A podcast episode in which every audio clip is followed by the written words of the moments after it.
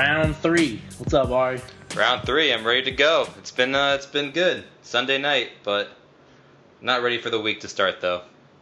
Could talk Oh, about basketball all day. Yeah, I we got a 500 piece truck tomorrow. I don't want to talk about the work week right now. So let's talk about something else then. What do we got today?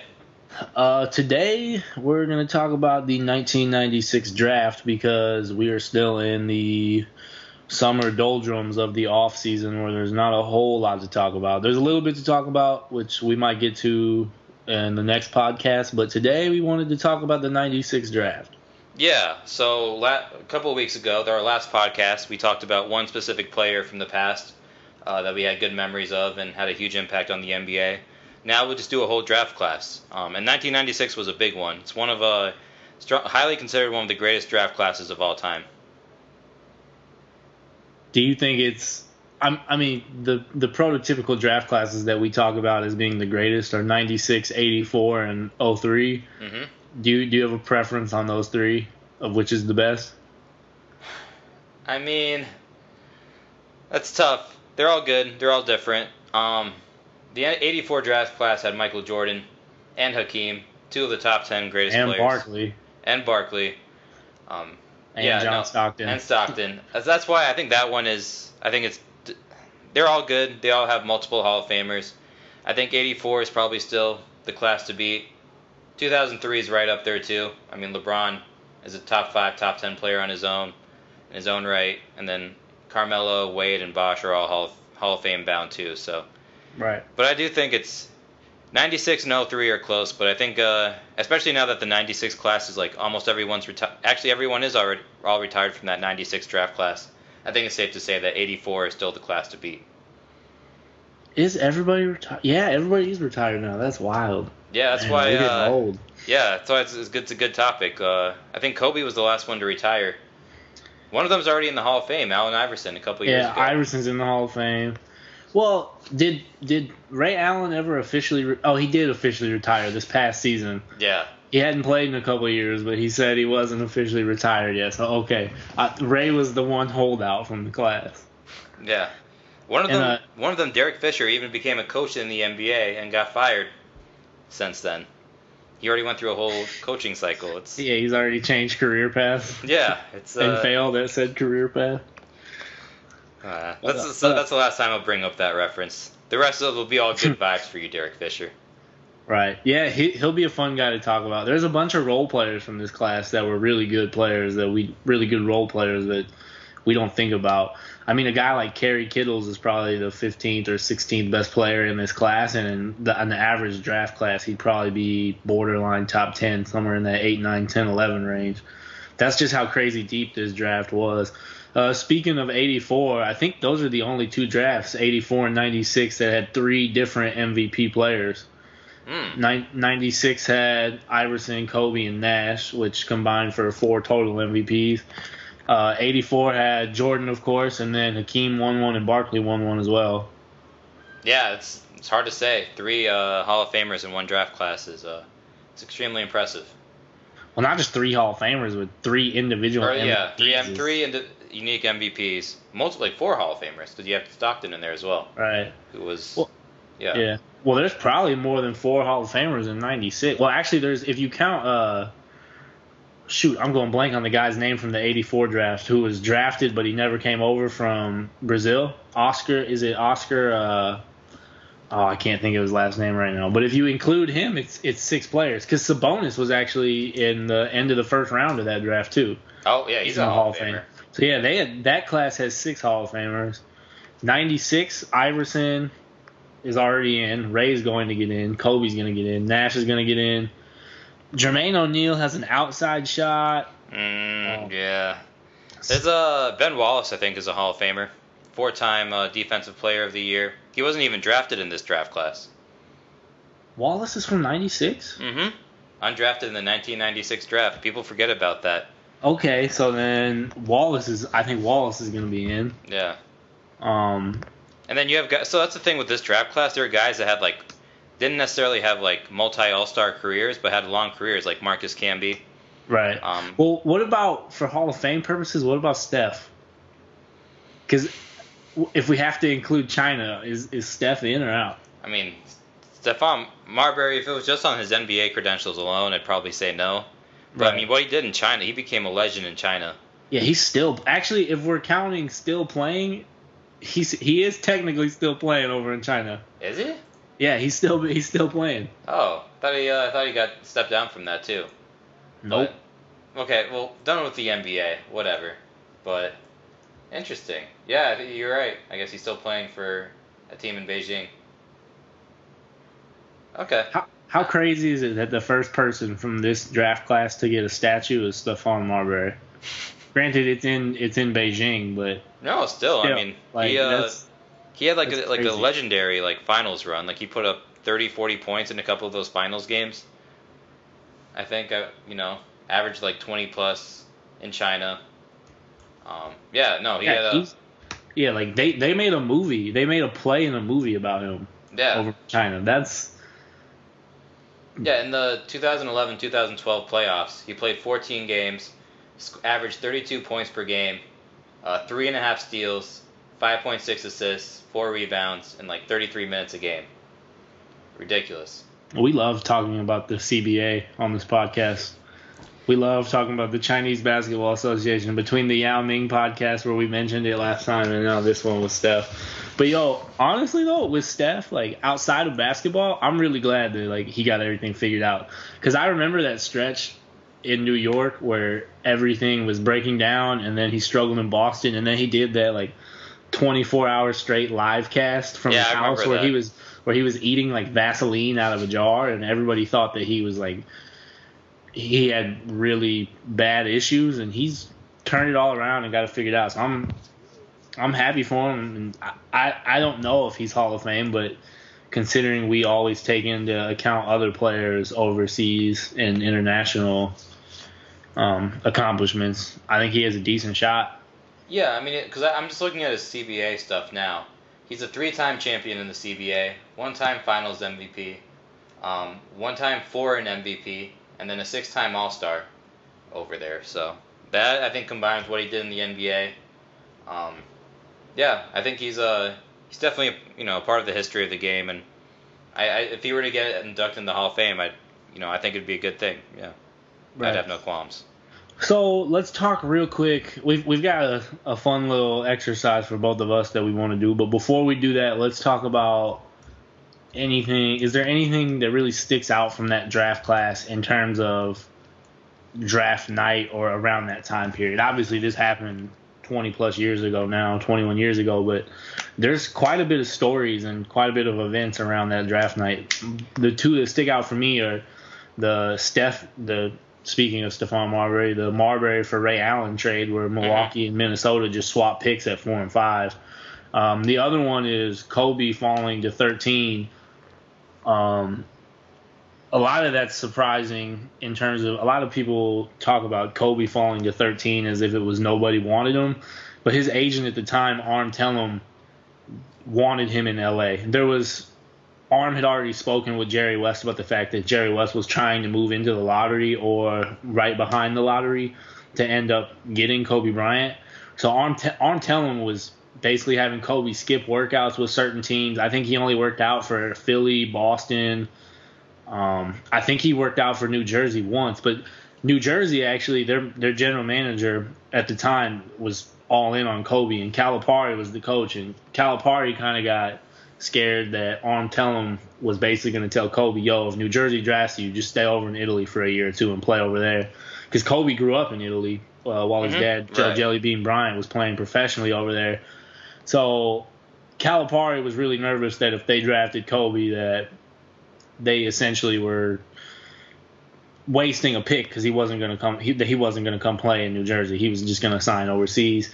So they ended up picking Kerry Kittles, who had a very good career as a role player for the Nets and had an impact on that Nets team that went to the finals and then lost I to Kobe. he was even probably more than a role player. Just he had uh, I think he had ankle injuries that shut down his career as he turned 30. So well, he had his yeah, first I mean, he two. was Yeah, absolutely not Kobe Bryant, but right. Yeah, his, yeah, I think his first year in the league, his rookie year, I think was his highest scoring average of like 16 or 17 a game. Yeah. He had a, the year after that, I think he put up 16 or 17 too. And then after that, you know, they made the trade for Jason Kidd. They brought in Richard Jefferson and Kenny Martin.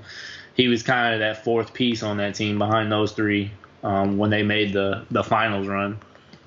Yeah, But- no, he's uh right. So that's the thing, because I, was only three or four years old when this draft actually happened. Um, so I, I obviously don't remember like actually there being there and like remembering the stories of the draft. But yeah, the Kobe one's very interesting because right now people think, oh, there's 12 teams that passed on Kobe, and I mean a lot of them probably did. Like if you know, no matter who you asked in 1996, no one would have picked Kobe first overall, or top five probably even. Like I know he's he's going in like the Philly did work him out. I don't think they were Really? ever going to pick him first, but Philly did work him out. I think of the other top five picks, I know Camby was I- regarded really really highly. right? Camby went second, and he was he was a huge Yeah. he was a huge prospect to possibly jump Iverson for one. Um, I th- Boston worked Kobe out too at Co- worked Kobe out at six too. But I, I don't. yeah, I don't Ray know. Allen I think was still even considered a better shoot, like a more refined, a little bit Right. older, um, Well, yeah, a more proven never- scorer even. yeah. Yeah. I mean, it wasn't. He was never looked at as a guaranteed Hall of Famer and what he became, but there's been a lot of revisionist history of nobody wanting Kobe, and even Kobe subscribes to this revisionist history where he talks about, oh, Charlotte drafted me and Charlotte didn't want me. Charlotte was pushing to keep Kobe, but that, Kobe didn't want to play in Charlotte, and his agent was pushing for the move to LA. And then when they traded him for Vlade Divac, and Vlade Divac originally didn't want to go to Charlotte either, so he was like, "I'm gonna just retire instead of move to Charlotte," which is kind of crazy to think about because Vlade played another six or seven years after that, and he played well. Yeah, but he, did. He was part of those great Sacramento teams that Yeah. almost knocked off the Lakers. Yeah. Yeah, but but their general manager was asked later on, a few years down the road, if if Vlade would have retired, what would you have done? And they said we wouldn't have traded Kobe anywhere else. We would have stuck it out with Kobe. So even Kobe subscribes to this idea that nobody wanted him, but there was plenty of teams that wanted him. He skipped work. His agent had him skip out on workouts, and his agent wanted him in L.A. It's like the Lonzo Ball, just 20 years earlier. we, we ain't never gonna go a full podcast without talking about the balls, are we? I mean, you literally just described what happened with Lonzo Right, Ball. right. It's about the Lakers too, both guards. No, so yeah, that, that's interesting. Um, I mean, as I said, this one turned out very well. The Lakers got a steal basically. You know, they traded basically the value of a 13th round, 13th overall pick, and got someone that's easily within the top 13 players of all time, regardless of drafts. So Right. yeah. Which uh, so I think that leads me leads us to the next part of our podcast. So today I think to take up a lot of the time and go through some of these players more in depth, we're going to actually do a revisionist redraft of this draft class. Um, go over the top 14 picks. Joe and I will take turns uh, picking as the team that was that drafted in 1996, uh, taking per- turns picking guys. So Yeah, and keep in mind uh, the way we we're doing this, we have to just go by best available player because I really don't want to try and think about what Indiana's roster looked like in 1996 and who they should take at number 10 Reggie Miller. in, in terms yeah, of who fits. Yeah, in terms of who fits the roster and whether they need a young guy who has a couple years to develop off the bench or they need a scorer right away or anything like that. So we're just gonna go off best available player off of how their careers turned out. Yeah, and I And think that there's a little bit to some of that. Like there are some guys like Steve Nash and Jermaine O'Neal who took like four years to really develop into all-star caliber players. Right. And then there are guys that like we're talking about Kerry Kittles and uh, Yeah. Shareef Abdul-Rahim that, be, that were like putting up 16, 17 points a game. Reef Uh, got buckets, man. Reef got buckets. Yeah, he's uh, underappreciated, I think, and uh, yeah, if he were, uh, he had injuries that derailed him too, kind of in his third, like early 30s, late 20s. Yeah, he had he yeah. had the knee issue with scar tissue where because they actually he was involved in a trade um, from Sa- Sacramento because he was on Sacramento and then Sacramento went to move him. I want to say to Charlotte. I don't. I can't remember who Yeah. exactly. And the trade ended up he didn't pass the physical because he had so much scar tissue. Yeah. And he was saying, and he argued dur- at that time. He's like, "Well, it's never bothered me before," but then he missed the next couple of years. And he missed a ton of time because of that knee issue, and that ended up having him retire early. Yeah, yeah, no, that's uh, there are quite a few guys in this class that actually, mostly because of injuries, but like they had to kind of end their career a little bit early, or they looked up phenom- phenomenal and then kind of faded out too. And then there are guys that like Ray Allen that you know played 15 plus years at a consistently awesome level. So it'll be interesting to kind of compare those guys too. Like when we're drafting, do we t- take the guys that we know will be great for 15 years, or guys that have like a really good five year run? And uh, I mean, so like some are more obvious than others. Like I'd rather, not to spoil anything, I'd rather take Ray Allen over Shareef Abdul Rahim easily. But What? no. But, there are some guys even right, like man. like let's get it popping. Yeah, let's get it go.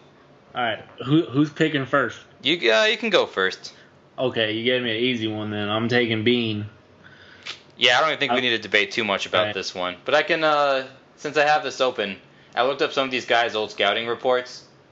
I guess, I mean, I don't want to go too much in depth, but I guess Kobe Bryant was compared to Grant Hill uh, when he was out of high school. They said even though he was only 17 years old, which at, at the time, like, it was not not that many. Like Kevin Garnett came out of high school, but not too many other guys. Um, but they said he was very mature for his age at 17 years old, and he was a strong finisher. So. The Grant Hill comparison is actually not bad for a young Kobe. mhm. That's pretty young. Young Kobe was an extremely well-rounded, very good defender. I mean, it took him a couple years to get into that role. I mean, he came into the league at 17, so Yeah. obviously it was going to take a couple years. But that's a good comparison. All right, you're you're Toronto right now. So, I thought a bit, a bit about this one. I think there there are three You Hall thought of about this one? Oh, actually, you know what? You know what? Never mind. There actually is a decent reason to think about this. Keep going. So there there are three guys I think that like between any of these three you have to consider. Um, Allen Iverson, obviously the one that just got in the Hall of Fame. Ray Allen, we talked about earlier, phenomenal long career. And then I'm gonna go probably against the traditional. And I think I mean if I'm Toronto and you're Canada and you have a chance to pick a guy that's gonna be a 15 year star and is from Canada and can lead the team for 15 years, a two time MVP, I'm gonna take the risk and take take Steve Nash. I don't understand why you think that's non-traditional or unconventional though. He was a two-time MVP. Like what? Because it took I- him like five. I feel like you feel like you have to really defend this really hard, and I don't feel like you I feel to like I'm the only one that would take Steve Nash here. I feel like Ray Allen was had a, probably had more All Star appearances. Probably he was he was better right away. Allen Iverson was, you know, he was the Rookie of the Year. He put up like his first five years in the league, he was averaging like 24 points. Steve Nash took a little bit to get started. Steve Nash defense is Allen Iverson was never known for his defense towards the end of his career. Ray Allen was probably a more solid defender and easier to build around. But Steve, I don't know, Steve Nash is the guy that he plays well with anyone. Is a phenomenal shooter, excellent ball passer. Do you think there's a how strong of an argument do you think there is for Ray over Steve Nash? I feel like there's a pretty. I mean, I chose Steve Nash over Ray Allen right now, I think so I I, think can't. there, I, I think- guess there's an okay argument for it, but Nash was a two-time MVP who, in his prime, was changed the game. Like that offense they ran seven seconds or less, it was insane. You could make you could definitely make an argument for Ray Allen, but I, I, I feel like you're defend you're I feel like you feel like you have to defend this Steve Nash at number two pick really hard, and I, I don't think anybody would really argue this with you too much. Now, granted, there are some Iverson fans who probably think you're nuts. yeah, I think probably the one people most people think right away is I. I'm going to ask some people about this outside of the podcast. Really embrace the court is yours. We'll do we'll do a Twitter poll. Yeah, let's do a Twitter poll. I'm curious who people think would be the best pick at number two. But yeah, I I'm surprised that you were so cool with it. I mean, Steve, as you said, he's a two-time MVP. Um, I mean, I would have been fine either way with Iverson or Nash. yeah, All right, so moving on to number three. yeah. Let's do your number three pick. I feel like we don't really have to explain this now after what I just said, but I'm taking Allen Iverson at number three. Okay. So that seemed that was probably pretty. Like you didn't think too hard about Ray Allen if you're the Vancouver Grizzlies. No, I think Ray is a phenomenal player, and I think there's at least some argument to be made there. And honestly, man, I might talk myself into Ray Allen right now. Uh oh. No, I'm sticking with Iverson. That said, Iverson's game is very complex to evaluate Yeah. based on the fact that Iverson himself wants wants to be a extremely high usage one man wrecking crew, which is fine, but like it's very hard to build a team around that. That said, because the way we're doing this draft is just best available player and best career, I would take Iverson's peak over Ray's slightly, and I think not necessarily that Iverson had a better career. I mean, it was shorter, and the end was a lot rougher than Ray's, but Yeah. I wouldn't make a hard argument for Iverson having. I wouldn't make a hard. I or I don't think it's that big of an issue to say Iverson had a better career than Ray. Those, and that's the, I think that's what I was talking about before the draft started. Like when you pick the big, great short-term periods versus like the kind of longer, more consistent career. Like that's probably a strong debate for that. Yeah, but it's also it's not like Iverson's career was his dominance was very short either. I No. mean, he came in the league as a wrecking a one man wrecking crew, and basically was- from there up through um, all the way, he was still playing at a high level when he was in Denver. Yeah, not that's not literally quite as high years. as yeah, not Yeah. quite as high as as 01 or 02, but Okay. No, I, I understand that too. Like, the Allison, uh, yeah, Averson, uh, Allison, I mixed up, whatever. But you, No. you, you think about a girl named Allison right now? You I got am your not mind actually. I, no, so that's fair. Yeah, they're, uh, yeah. So I guess now we can move to my fourth pick. So technically, what happened with this uh, 20 years ago was Milwaukee had this pick, and then they traded it with Minnesota um, for they traded it with Minnesota for that pick and then a future first round pick.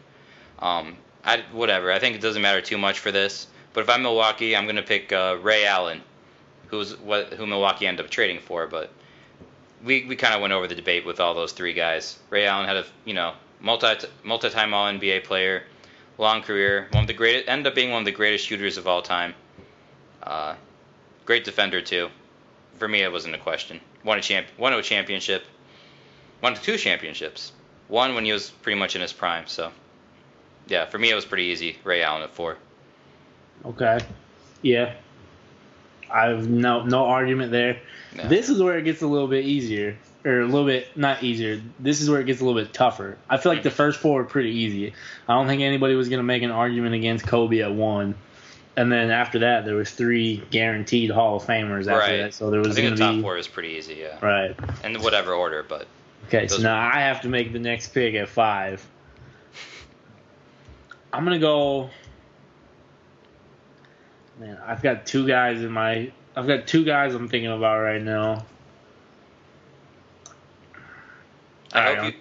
I hope you pick th- this person so it makes my uh, sixth pick a little bit easier. But go ahead, you got it. All right, I'm gonna I'm gonna go with Peja. Ooh, good I'm pick. gonna go with Peja. I think I, I think people forget how good he was. Not just we we always remember how good he was of a shooter. I don't think people realize he was also very good off the dribble. Not a great defender, but not not terrible. He was overall he was a very high caliber player. Uh, for me, it was between him and Jermaine O'Neal. Um, I'm still having second second thoughts about not picking Jermaine O'Neal right now, but Hmm. I think yeah.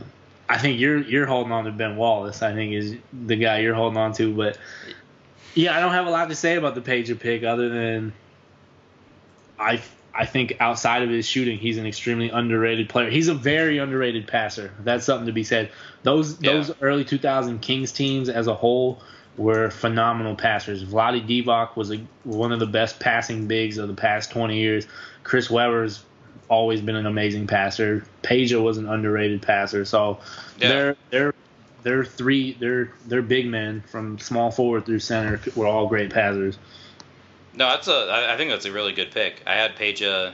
He was number. I made a little board for myself. He was number six on my board, so I didn't have him much after. I'm excited now to see who's five if it's Jermaine or Ben Wallace for you. Oh, for me, you you already know. You called it earlier. For me, it's definitely Ben Wallace. Over Or- Jermaine? Yeah, four-time defensive Okay. player of the year, multi-time all defense.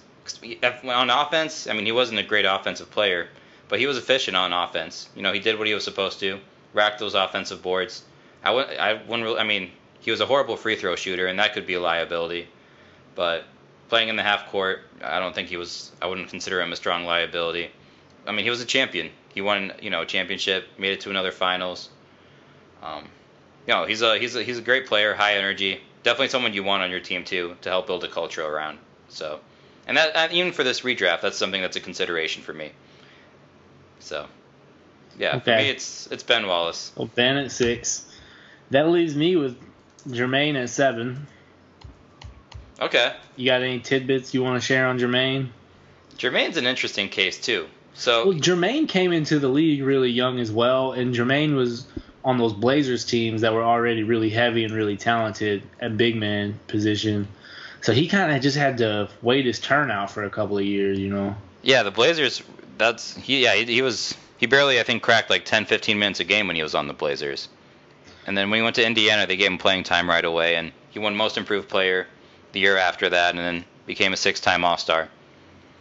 So, yeah, him at his prime is probably a lot better than any of these guys you would have picked after. So, Right. Yo, and Jermaine had arguably the greatest punch of all time I've ever seen, and that Malice at the Palace. Like when that fan came on the court and tried Jermaine, and Jermaine just wasn't going for it. hmm That was insane. That was. He looked like he was just straight up an MMA Chuck Liddell. What's that? The Superman punch? Is that what Liddell used to call yeah, yeah, it? the Superman. That's what that's what Jermaine did to that fan who was dumb enough to try to step on the court and try to instigate. Yeah, I would not mess with Jermaine O'Neal. No, Uh, no. I would not either. No, he's uh, yeah, no, he's a he's a tough dude, big dude. He uh, yeah, he did he did great. He he was he got blocks too. He was a Yeah. shot blocker. Yeah. he had. I think he averaged just under two for his career per game. His two Yeah. blocks a game. I think his high was two, right around two and a half or 2.6, 2.7, which is pretty good. Uh, yeah, he solid defender, very solid defender. Yeah, so no, solid pick. I like it. Played a while too. Didn't retire until Yeah. not too long ago. Well, so. yeah, I'm looking at his. I'm looking. I just looked up his numbers for Portland. His Mhm. four his four seasons in Portland, he averaged four points a game, 4.5, 2.5, 3.9 on let's see how many minutes per game. He never averaged more than 12, 13 minutes a game. Was the most Exactly. ever averaged. That's pretty crazy to think about how good his career was after his four, first four years in the league. He just really couldn't get off the bench. Yeah, not a lot of guys do that. Most of them just end up fading out after that. So that's it. That's probably a testament to him too. So Right. yeah, you got a good pick. All right, All you're right, up. my eighth pick. Uh, I'm going with the guy we talked about a bit earlier, Stephon Marbury. Going to the Nets. Okay. Okay. He's. Uh, I think this is a good time to pick him. I know he was a little bit volatile at some points. He like when he was on Minnesota, he was playing really well, but then requested a trade to the to the Nets. So, Yeah. but he was a he was a multi-time, couple time Did- All Star. Did he request the trade to the Nets, or did he just ask out of Minnesota? Do you I think from what I understood is he asked out of Minnesota. Um, I don't know if he requested specifically. yeah, I, I I know he asked out of Minnesota. I guess I don't I don't think he requested a specific spot, but maybe I'm wrong. Yeah, I don't think so either. I might have misspoke, but yeah, but I mean, he's you know he's an extremely talented player for about eight ten years. Was a all star ta- caliber talent, phenomenal passer, great yeah, he scorer. was a really good player, and he was a top player on a couple playoff teams. He was not great playoff teams, obviously. I remember the year uh, Amar'e Stoudemire's rookie year. They were the eight. They were either the seven or the eight seed, and they went up against San Antonio, and they actually upset them in game one because Amar'e hit a game tying three at the end of regulation, a bank three, and Oh, wow. then in overtime. Al, or I about said Allen Iverson, Stephon Marbury gets gets the ball, couple seconds left, passes half court, gets to the three point line and hits a one legged three point runner. Um, I just that that memory that's my favorite Stephon Marbury memory, just from the fact that I remember we were in Chicago when that happened at a, and we were staying we were visiting family and we were staying at a hotel and I stayed up till like five in the morning just watching the ESPN replay of that over and over all night. How crazy that shot was. yeah. No, that was a fun Phoenix team because they had like Joe Johnson on that team, right? They had Joe, Shawn Marion, and Amar'e. Was Joe on that team yet? I don't remember what Joe when Joe's rookie year was. I think Joe was on that team, but I'm not positive. I mean, he was I think well maybe only a role player at that point, but Yeah. yeah. Well, I remember Joe's last year in Phoenix. He was absolutely amazing, and I, it Mhm. was a bummer. It was a bummer for Phoenix they couldn't keep him because if they could have kept him when they had Nash, Marion, Amar'e, um, Oh, and yeah. a couple of the other guys they had, it would have been Oh yeah, especially at that time. They that Phoenix, that Phoenix team had so many title opportunities that yeah. You know things, luck and injuries and health and everything. Just it's tough to win a title. Yeah. All right, but we're getting off track talking about Joe Johnson. No, that's, that's yeah. That's an, that's maybe another podcast. That that Suns team and what could have and some of those guys from there. That'd be fun. But now we got the draft. You're you're number nine. You're the Dallas Mavericks. What you got? Dallas Mavericks. So I'm looking at right now guys off the top of my head that could possibly fit here. Marcus Camby, Reef, Twan, um, Zydrunas Ilgauskas. Those are I think Mhm. the four guys I can think of right now that would really fit here. Those are the top guys I have on my board, and I'm looking at. Yeah. Of those four, I think I'd go Reef. Honestly, I think Reef gets a bad rap in terms of he was never. It, it took him a long time to make the playoffs. It wasn't until the mid 2000s when he was traded to the Kings because he was always on those really bad Vancouver Grizzlies teams. But I mean, he was just drafted into a really tough situation, and they never really Yeah. had a whole lot of talent around him. No, yeah, I I wouldn't blame that on him. Like that that Vancouver team, he was he, he when he was drafted, he was the star from his rookie year, putting up like expected to put up like 20 points a game, eight rebounds. Like he had to do a lot in that on that Vancouver team. Like Yeah. they, they, their other star was like Bryant Reeves, Bryant Big Country Reeves. Big like what, country. so I mean, you know, it's I think people sometimes in general, some players get too hard of a rep for having to be on those tough teams, but uh, teams that aren't that good. But then, no, he he was talented for sure, especially at number nine. That's a great pick.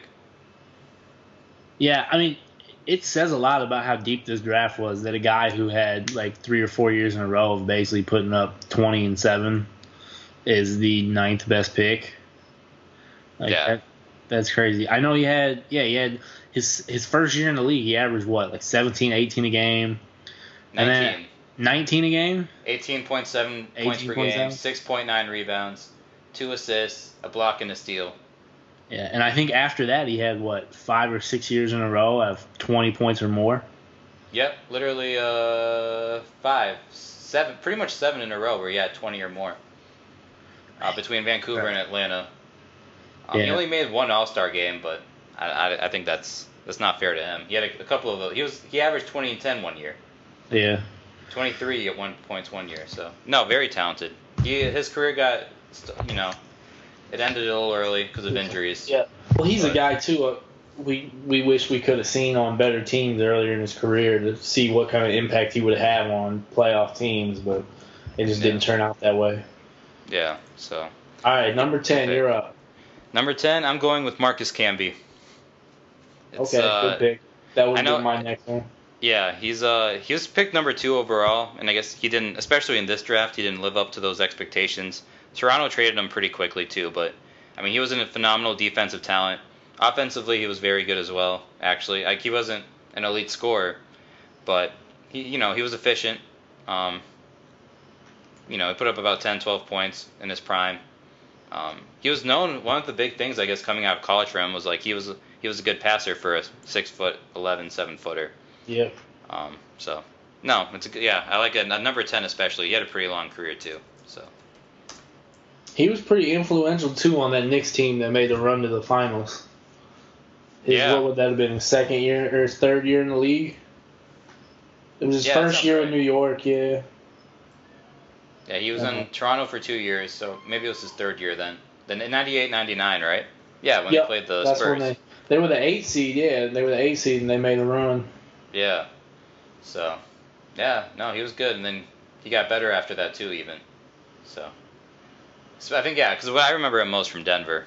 Uh, when he won the Defensive Player of the Year, and that, those Denver Yeah. teams with AI and Carmelo were like really, really good. So, that's what I remember him. Yeah, that was probably his best his best stint on one team with Denver. Yeah. But all right, so num- pick number eleven. You're the Warriors. In real life, the Warriors picked Todd Fuller. I do not know who that is. You don't know who Todd Fuller is? Sounds familiar. Tall white guy, like reddish hair. I think he played for the Sixers for a little bit. Um, I'm not positive. Did he play for the Sixers? I think he did. I think he did, but maybe I'm wrong on that. No, he never played. At least never played for the Sixers. Never played a game. Oh, I'm thinking of Todd McCulloch maybe. But I do You're, know you're who Todd- criticizing me for not knowing this guy. I do know who Todd Fuller is. I Okay. do know who he is. I just don't remember what team he played for. Outside, I think he, he played for Charlotte too, right? I think Golden State Yeah, and yeah, he did play for Charlotte, Golden State, Utah for a year or half a year, maybe even just a game or something, and then Charlotte, and Okay. Miami. And oh, he Europe. played in Miami. And For then, year, yep. then he went overseas. Then he took the overseas trip. Yep. All right, so at 11, I'm gonna go. The two guys that really stand out still of the last four we mentioned are Big Z and Twan. And man, I don't want to say this, but I do. I'm taking. I'm taking Twan. Hmm. Taking. I'm taking Twan. Antoine Walker had a very interesting career. I probably said that about someone else too, but he was uh, technically a power forward, but he would uh, he'd always try to play in the perimeter. He was a chucker. He he would have been a lot, 20 he, he would have been a lot better in today's game than he is now than he was back then. But he was still a really good player. He was a high volume player, a sometimes very inefficient high volume player. Yeah, He- that's the thing with him and me. Like I don't, a little bit too like high volume. I feel and too inefficient. But he was a three-time All-Star. There's one year he put up like 23 points per game with Paul Pierce. right, and even when he was later in his career too, when he was a role player, like with that Miami team he won the title with, Yeah. he was a good player. Again, he, he was a very high volume player, and that at times led to extreme inefficiencies. But So that yeah, that's the thing. Because in real life, he was picked sixth overall by Boston. I mean, I I don't think they regretted that pick, but I think that was maybe, especially seeing some of those other guys that we picked earlier, are safer picks. But I think at 11, if you're redrafting, like you want like someone that's going to put up 20 points per game, and be willing to shoot and take take charge in a game at 11. That's yeah, most teams wouldn't complain about that. Yeah, well, he made the All Star game his second year in the league too. Oh yeah, Yeah, I remember impressive. he made three. It was early in his career. Yeah. Uh, he uh, what was I gonna say? Yeah, he retired early too. Like I think he retired right after that Heat run, or not so long after that, or he was out of the league by then. But probably only had like 10, 11 years in the league. So Uh, he played. I think he played two years after that Heat run. I think.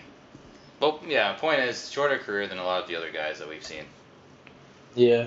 Two two things about Twan's career really stand out. One is he had the one year in Dallas, and for whatever reason, that was the year Dallas had those hideous silver jerseys.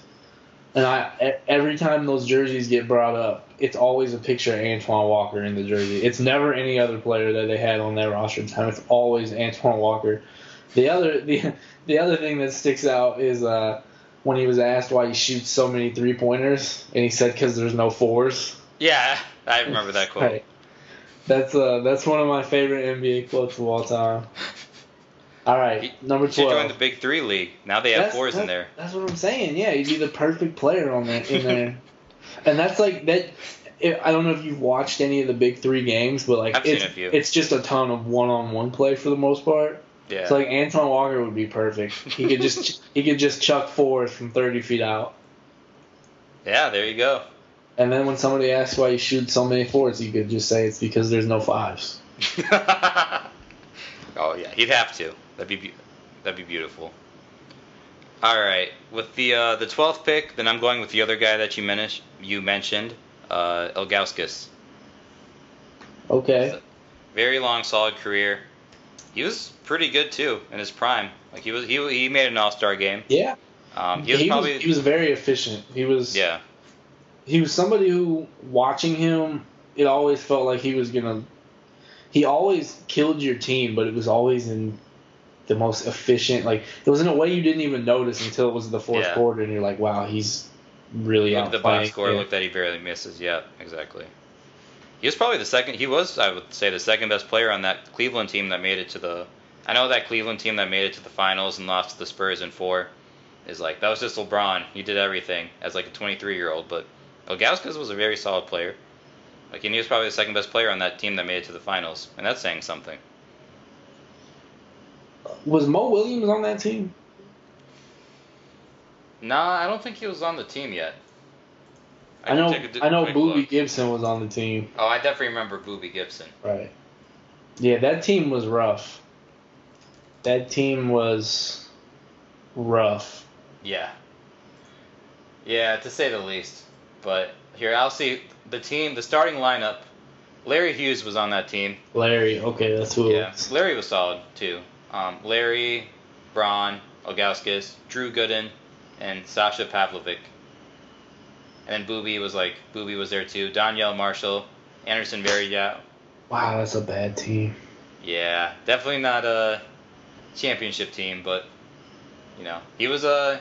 That team that made team the finals. That's in, that's insane how good LeBron was for that team to make the finals.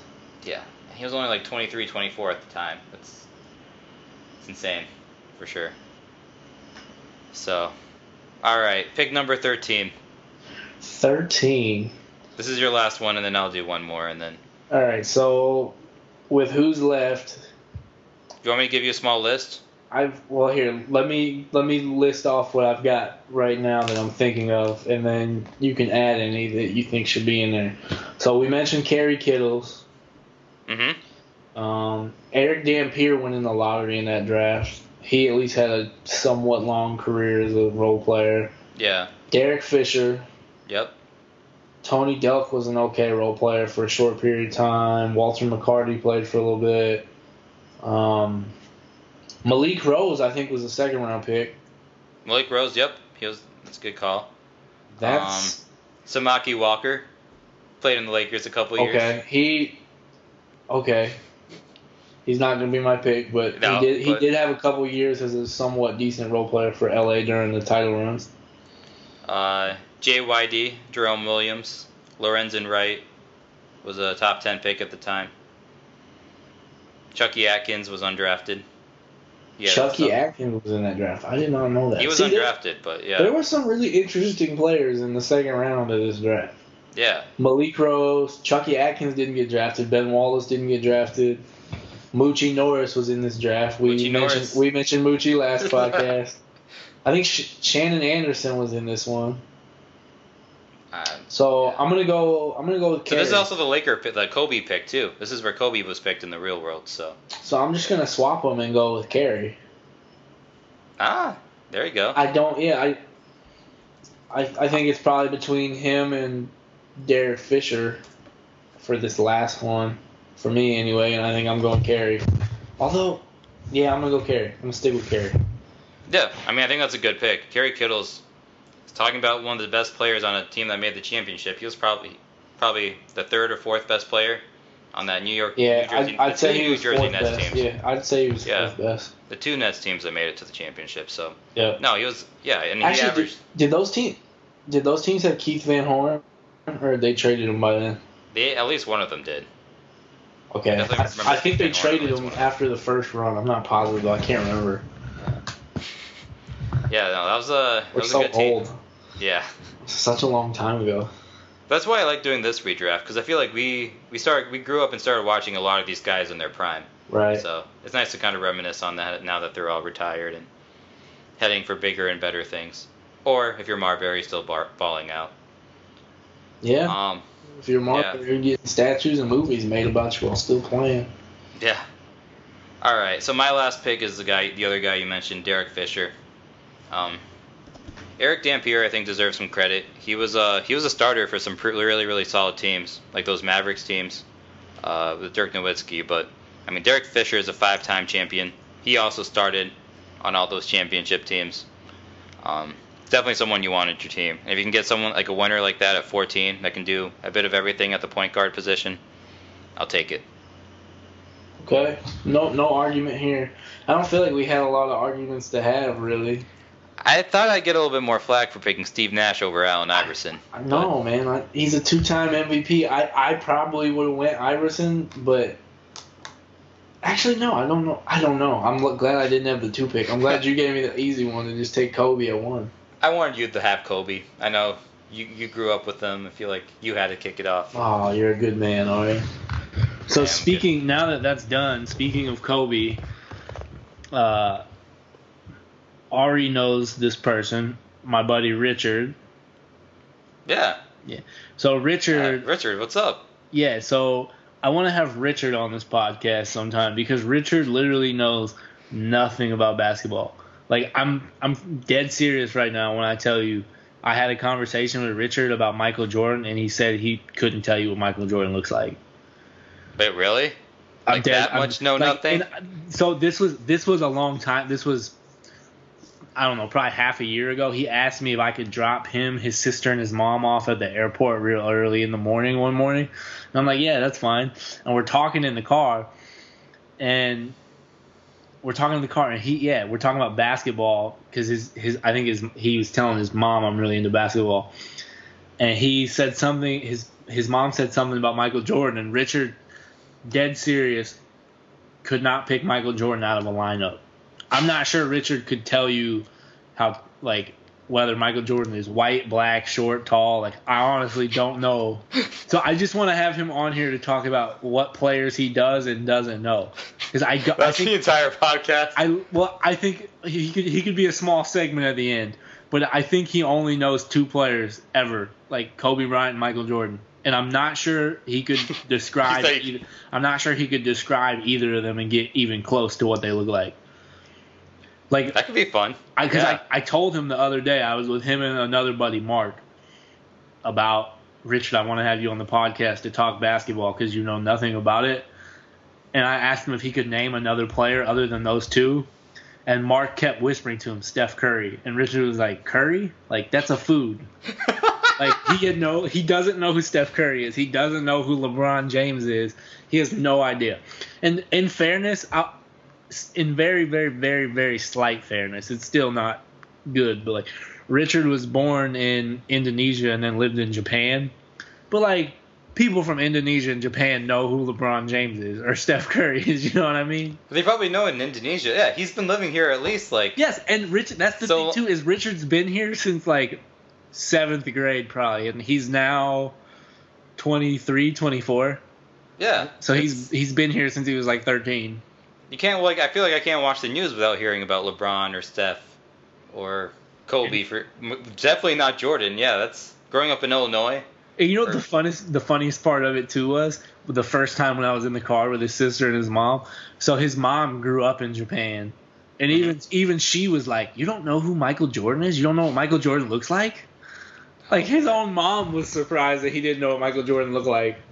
Yeah, that's oh man. I I'm I'm curious how that podcast is gonna go. We uh yeah, let's do it. So we'll have him on. He'll actually be fun too if we like explain deep analytics and stats to him because he's that's what he you know that's he teaches at the community college. Yeah, and yeah. Part of what he He's does getting a is PhD, stats. right? so, Yeah, or he has a master's, so yeah. he, So- uh, I'm excited. He'll be one of our first guests. all right. The court will be yours, Richard. We need a catchphrase, right? So can we Right. just say the core will be yours, Richard. Oh my god. every every great uh, podcast or show needs a catchphrase. oh So. god, that was terrible. All right. I'm just trying to get listens. That's all I'm going for. Exactly. Hey, speaking of that, you know how you know how the first time I told you about this podcast we had like two listens. Uh, uh, 200 maybe, 2,000. I, don't, I, don't, I live in my own That's cloud. Big big ballers only over here. Big ballers. So no, okay. So Okay, so yeah, I told Arie we only had like two listens, right? And then I told you, I texted you about the girl Claire, my friend Claire, who she texted or she sent me a Snapchat saying she was listening, and then she tweeted about it, and I checked SoundCloud, and we had like thirty, we had like thirty listens. So shout out Claire for that. Oh, whoa! I 'Cause didn't we went that. from we we went from like two to thirty in a couple of days, which was pretty funny. And I'm pretty sure of the two, one of them was from you listening because you're not signed on to the SoundCloud account. So I think one of the two was you. Yeah. you know what? I'll help promote it too. I haven't been helping to promote the last two, but uh, Right. I feel good about this one. I think we talked about good putting the team on my back. I, I got you. I, I was a marketing major. This is my job. It's not my job, Why but am I the one promoting it? You're the marketing major. all right. All right, man. You're- Let's sign off. We talked about everything. Yeah, yeah. It was a good podcast, as I said. We might. I'm down to do another one of these redrafts for a different draft one of these days. So they're fun. Yeah, cool. Yeah, it was a good it was a good podcast. Uh, everybody that's listening, even if that is only two people, like it was before Claire gave us the shout out uh, on the last one. Thanks for listening, and we are trying to actually get guests on here. Hopefully, Richard will be on one of the next ones, and we'll get some other people who actually know what Michael Jordan and Kobe Bryant look like to get on here as well. So, I just came up with a really cheesy advertising slogan, but I'll hold it to myself. Okay, share it with me when we sign off right now. We'll do. All right, thanks for listening. Yep, thank you. Goodbye. All right, I need